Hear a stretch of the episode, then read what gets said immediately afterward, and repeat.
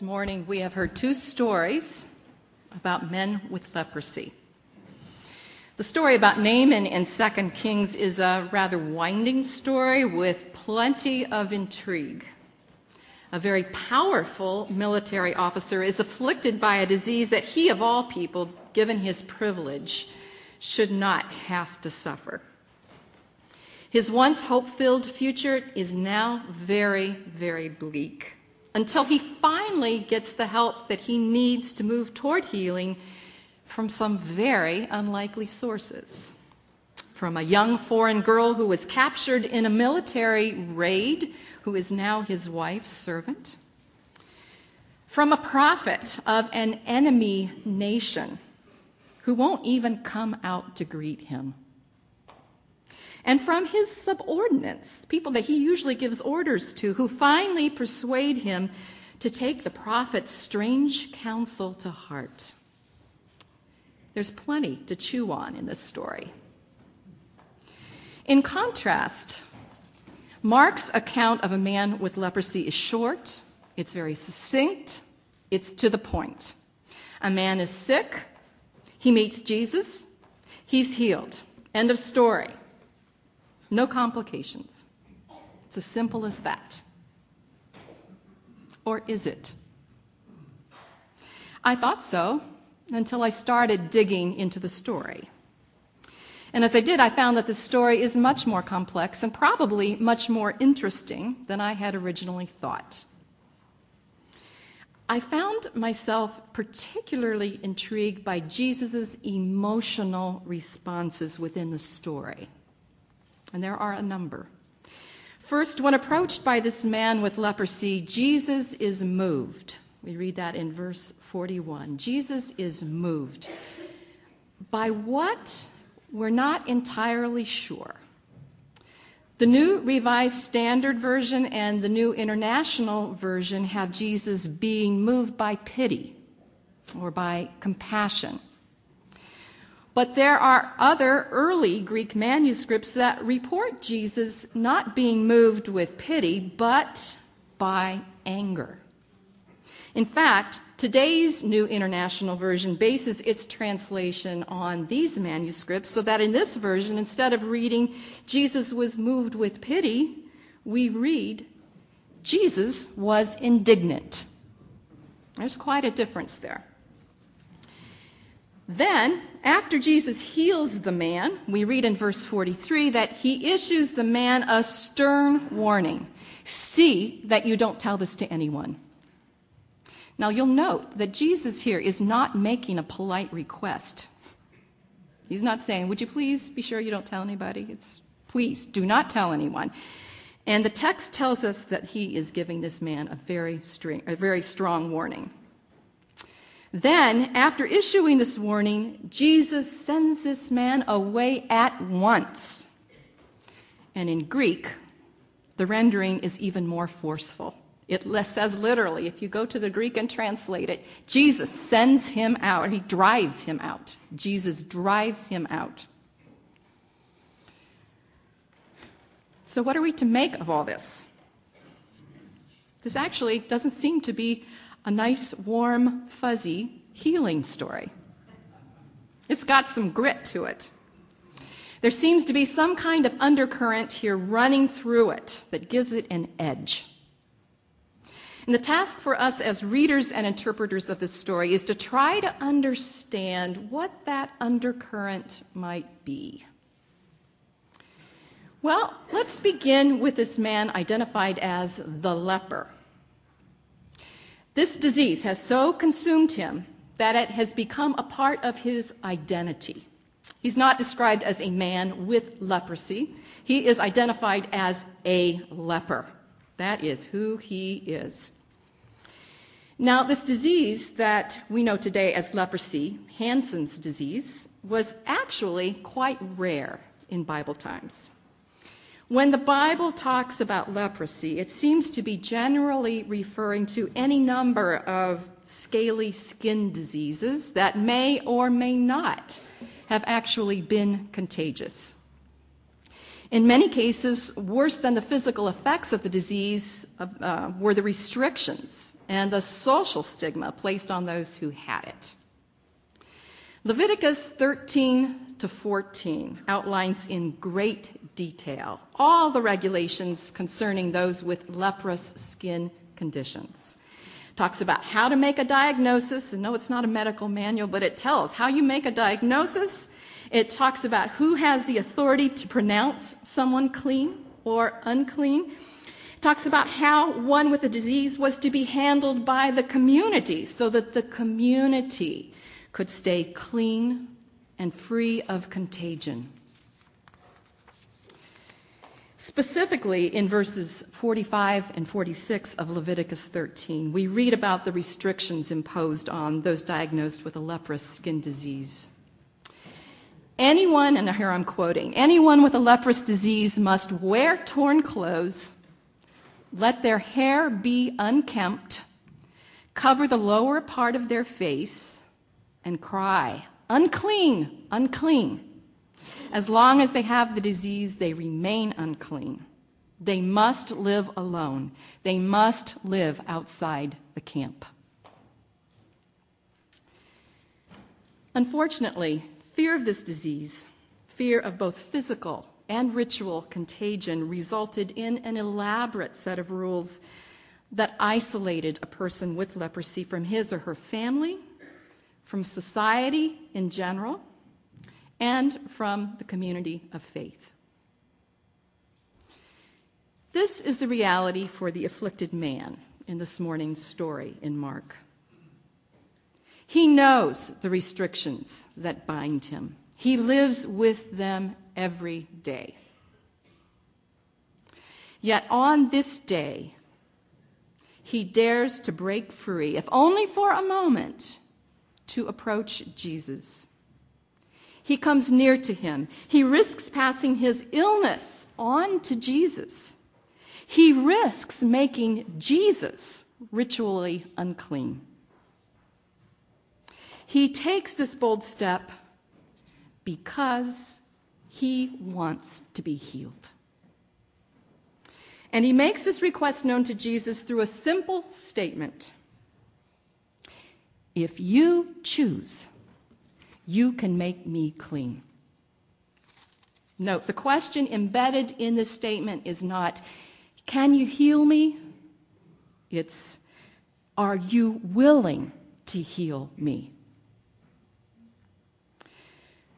This then is the moment when we catch a glimpse of Jesus being moved with strong emotion by pity, by compassion, or by anger. Maybe it's not an either or, maybe it's all of the above. Because what Jesus sees at this moment is a man suffering not only from a physical malady, but from a religious system that punishes him because of it. And then in the next phrase, we see where this strong emotion moves Jesus. It moves him to touch the man. Now, it's probably hard for us to grasp the significance of this action. In touching this man, Jesus, the rabbi who knows the law of Leviticus inside and out, disregards it and makes himself ritually unclean. He chooses to reach out in compassion rather than to back away in fear. And through that bold touch of compassion, the man with the leprous disease is healed. The touch that should have spread contagion causes this man with leprosy to become clean. Now, it would be easier if the story just ended here, but it doesn't. And it can't because this man's healing isn't complete. His body may now be well, but in order to be restored to his community, in order to be reintegrated into society, a priest must verify that he is truly clean. And so Jesus sends the man off to the priest of the faith community to be examined and also for the man to offer a sacrifice so that he might be officially declared clean. And we've noted that Jesus sends him off with some intensity. He drives him out, perhaps with holy anger, not at the man, but at the system that has kept him in bondage for who knows how long. A system that divided the world into insiders and outsiders, pure and impure, clean and unclean, and forbade contact between the two for the sake of purity, for the sake of keeping the community clean and free from contamination. So while Jesus sends this man to the priest so that he can be restored to the community, Jesus also sends him back with an implicit message, with a testimony to the powers that be. This isn't right.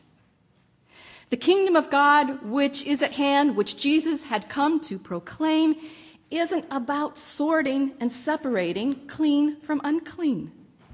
It is about opening the way for everyone to be made clean. This intensity of conviction may be what's behind Jesus' instruction to tell no one what has happened. It's as if he's saying, go directly to the priest with this important message and don't get distracted along the way. Or maybe Jesus is simply concerned that spreading the word will fan the flames of his popularity in a way that will hinder what he's really trying to accomplish. Whatever Jesus' concern, this man who owes Jesus his very life does not heed Jesus' warning. Now, instead of going directly to the priest and saying nothing to anyone along the way, this man proceeds to tell everyone he sees about what Jesus has done for him. He proclaims it freely, and the news spreads like wildfire. And I imagine that it causes quite a stir. Some people are now even more eager to find him and follow him with the hope of being healed. Others are left wondering about who this Jesus is and what does it mean that, that he touches lepers and, and who gives him the authority? What gives him the authority to do these things? And as a result, Jesus can no longer enter a town openly. Too many people, too much stirring, too much controversy. So he retreats to the countryside, to a lonely place. But even there, people still come to him from everywhere. And this morning, we come to him. We come to Jesus from everywhere. Perhaps from places of skepticism. I mean, is this really an accurate portrayal of Jesus? Moved by passion and maybe even anger? Is this the Jesus we are called to emulate, to follow? Is touching lepers really God's will and God's way? Others of us hear the story and we hope against hope that this is indeed so. Because we like the man with leprosy, carry wounds that cry out for healing. Unlike the leprous man who was forced to publicly display his affliction with torn clothes and unkempt hair and his cry of, unclean, unclean, our wounds are often hidden, masked by nice smiles and pleasant small talk and covered by a cloak of secrecy. We alone know what it is that we carry scars from abuse, the bondage of addiction, secrets about sexual orientation, the stigma of mental illness, the deep pain of a failed marriage, the heartache of a son or a daughter gone astray. We carry these burdens. wherever we go.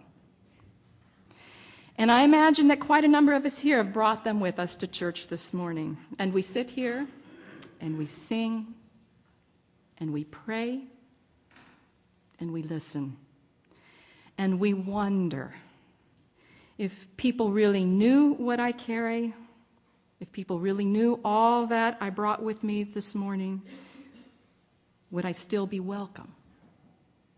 Would there still be a place for me here? Or would I be judged unclean?